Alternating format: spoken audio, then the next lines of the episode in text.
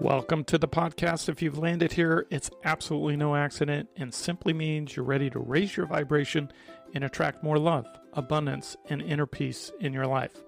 In this episode, we'll explore the multiple benefits of kindness on our physical health, inner peace, and happiness. This episode was partly inspired by an article from Dr. William Isaac, a professor of psychiatry at Cedars Sinai Medical Center, where Dr. Isaac uncovers that the acts of kindness and giving is an effective treatment alternative for pain, depression, and anxiety. In the article titled The Act of Kindness, he discusses the simple practice of being kind to others not only elevates our serotonin levels, which is also referred to as our happy hormones, but also strengthens the immune system for both the giver and the receiver.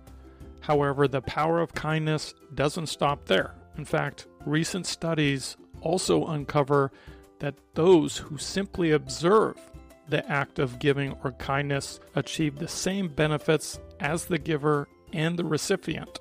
This is the main reason why I titled the episode of this podcast The Triangle Effect of Kindness and Giving because the power and the benefits of kindness is never ending and continuous, just like a triangle.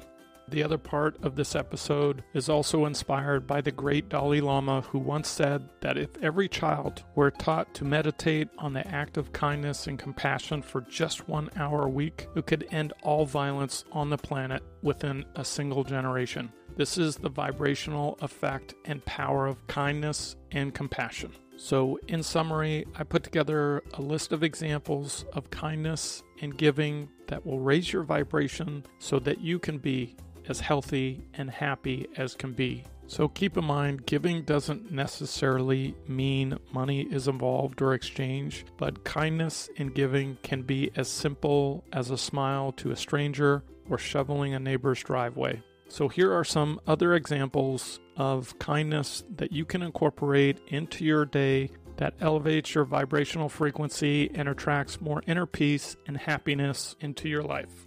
So, the first suggestion is invite a friend out for coffee just to chat. Now, keep in mind that when you do these tasks or things, don't consider them as labor or something that you have to do, but focus on the benefits that you're going to get, which are multiplied tenfold by increasing serotonin levels, not only for the giver, but the receiver.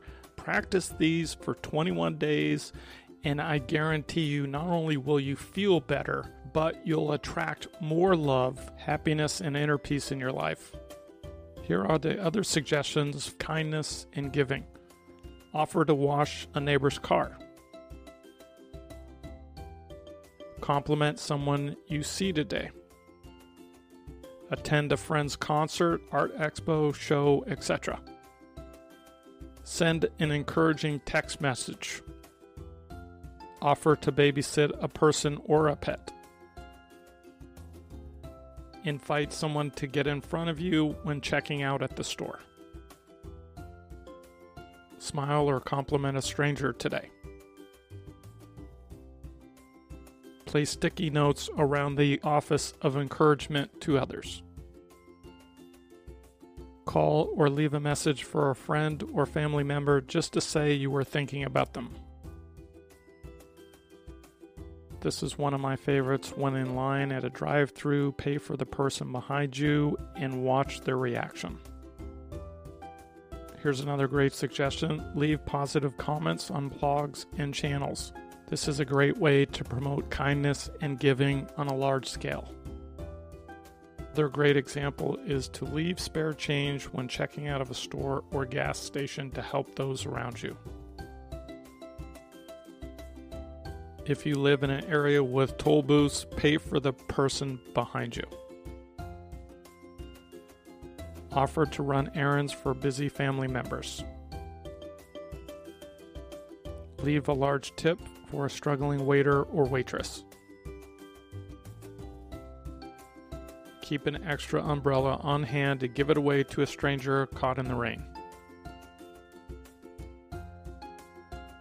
Offer to do chores around the house, clean up, wash dishes without being asked. And lastly, make a concerted effort to be present and listen to each other. I hope I've been helpful on conveying the huge benefits of kindness and giving. And if you found this content to be helpful, please follow, like, and share with others that you think could use some good vibration therapy. Live well, be strong, and consider supporting the podcast by clicking on the link in the description below. And always look for opportunities to raise your vibration. And remember, don't be a victim of your life, be a master of it. Thanks again for listening and have a blessed day. Episode disclaimer I'm not a psychologist or a medical doctor and do not offer any professional health or medical advice. If you're suffering from a psychological or medical condition, please seek the help of a qualified health professional.